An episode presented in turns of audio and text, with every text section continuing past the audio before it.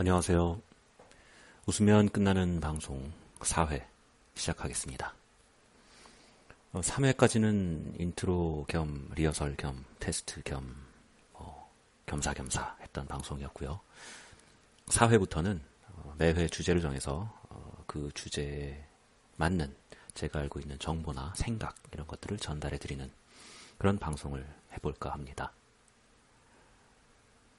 오늘의 주제는요, 음, 운전이에요. 운전. 제가 최근 운전을 할 일이 많이 있기도 했고요. 어, 사실 운전을 하면서 느끼는 그런 생각들이 많이 있습니다. 그런 걸 떠나서 오늘은 어, 운전이라는 게 참 묘하다는 그런 말씀을 드리고 싶네요. 어, 떤 설문조사를 보니까 어, 운전면허를 가진 운전자들 중에 90% 이상이 자기는 평균 이상의 운전 실력을 가졌다 이렇게 생각한다고 나오더라고요. 90% 이상이 평균 이상이라는 거 이게 사실은 성립할 수 없는 거잖아요.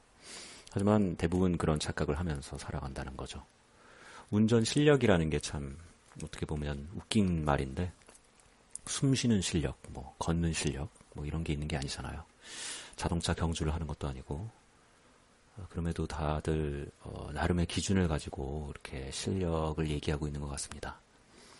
보면 뭐 주변에서 그런 얘기 많이 들을 수. 나 어디 가서 뭐 250 밟아왔다. 어, 난 끼어들기 잘한다.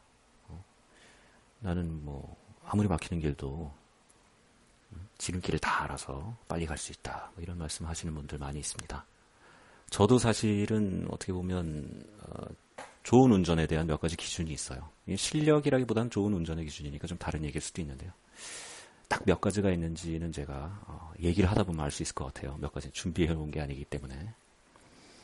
첫 번째로 생각나는 것은 편안하게 운전해야 된다. 이거네요.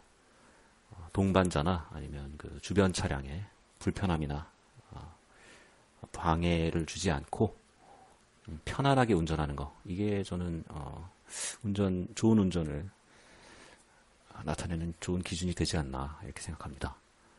근데 운전이라는 게 약간 사회생활이랑 비슷하죠. 어, 그래서 편안하게 운전하려면 어, 자신의 위치 그리고 자신이 어떤 흐름에 가담하고 있는지를 항상 어, 파악하고 모니터를 하고 있어야 됩니다. 어떻게 보면 배려죠. 네. 그런 자세가 되어 있어야 운전도 어, 잘할 수 있는 게 잘한다고 할 수 있는 게 아닌가 생각해 봤습니다. 어, 두 번째는요. 어, 두 번째 방금 전에 생각이 났어요. 두 번째 까먹었네.